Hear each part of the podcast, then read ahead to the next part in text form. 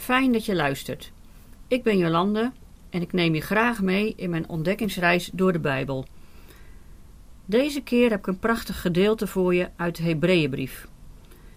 Hebreeënbrief wordt wel gezien als een moeilijke brief en waarschijnlijk heb je er niet vaak een preek over gehoord.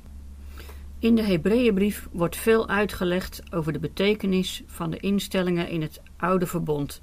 Bijvoorbeeld over de hoge priester en de offers die in het Oude Testament gebracht werden. Ik wil je graag meenemen naar hoofdstuk 13. Dat is het laatste hoofdstuk van de brief, omdat daar een prachtige bemoediging te vinden is.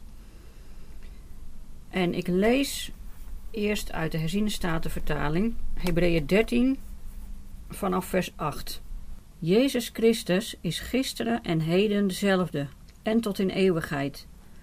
Laat u niet meeslepen door veelsoortige en vreemde leringen, want het is goed dat het hart gesterkt wordt door genade, niet door voedsel. Zij die het daarin zochten, hebben daar geen baat bij gevonden.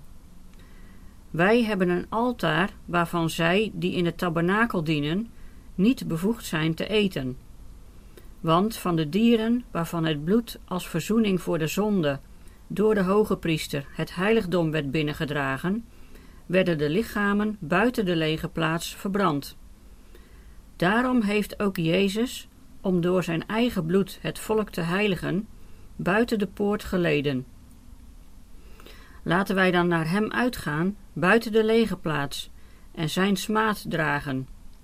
Want wij hebben hier geen blijvende stad, maar wij zoeken de toekomstige. Nou, tot zover um, lees ik. De kern van dit gedeelte is vers 9, waar staat: Want het is goed dat het hart gesterkt wordt door genade, niet door voedsel.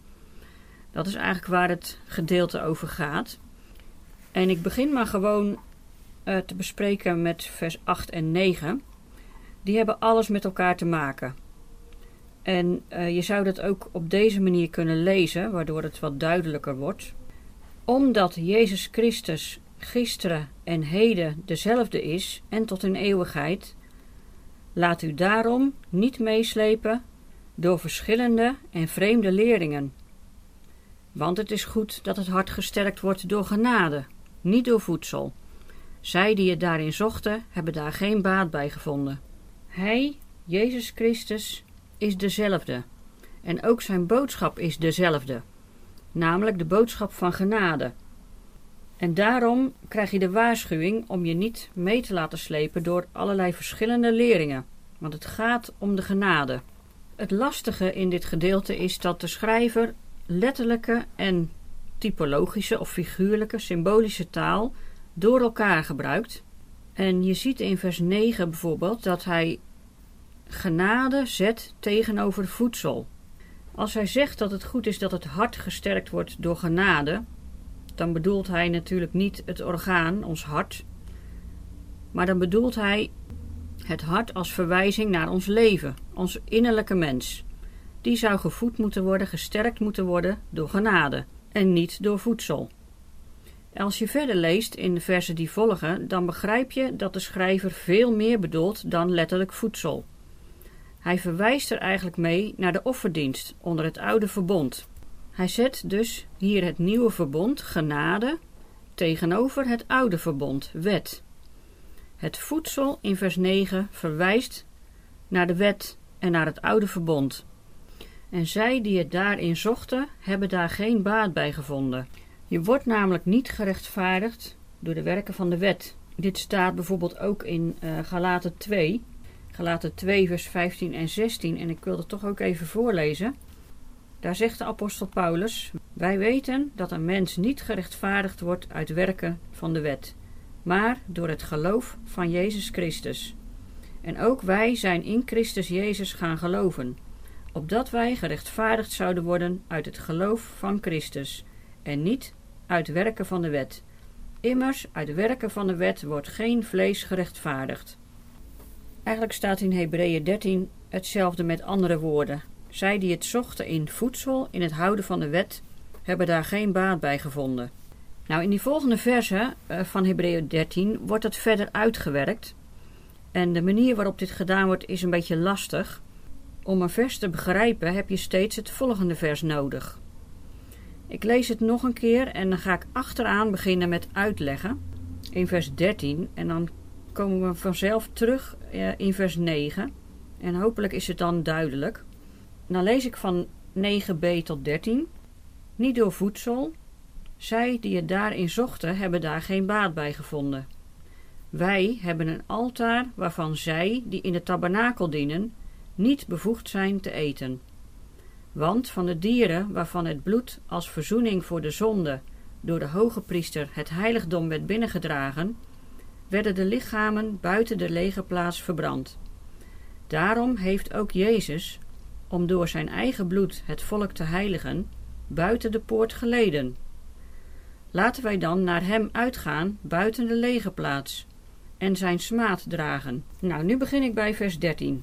Daar staat: Laten wij dan naar hem uitgaan buiten de lege plaats. Vers 13 roept ons dus op om ergens uit te gaan.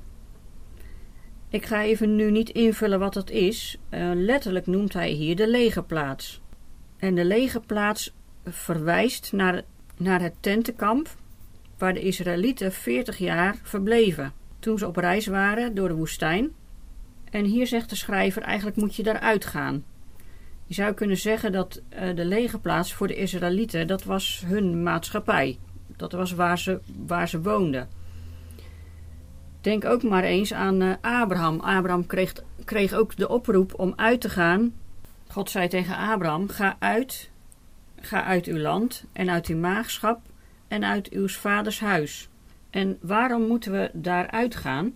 De reden zien we in vers 12. Omdat hij daar is. Daarom heeft ook Jezus, om door zijn eigen bloed het volk te heiligen, buiten de poort geleden. Hij heeft zijn verzoenende werk aan het kruis buiten de poort gedaan. Hier is buiten dus niet buiten de lege plaats, maar buiten Jeruzalem. Dit werpt weer licht op vers 11, waar staat: Want van de dieren waarvan het bloed als verzoening voor de zonde door de hoge priester het heiligdom werd binnengedragen, werden de lichamen buiten de lege plaats verbrand. De dieren die geofferd werden om verzoening te doen over de zonde, die werden buiten de lege plaats verbrand.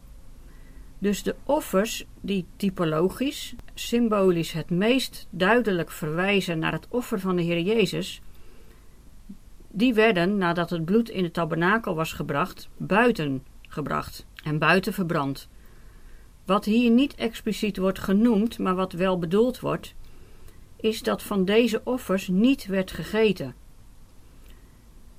Er zijn veel offers in het Oude Testament waar wel van gegeten mocht worden. Dan werd het vet en de nieren werden verbrand op het altaar voor de heren.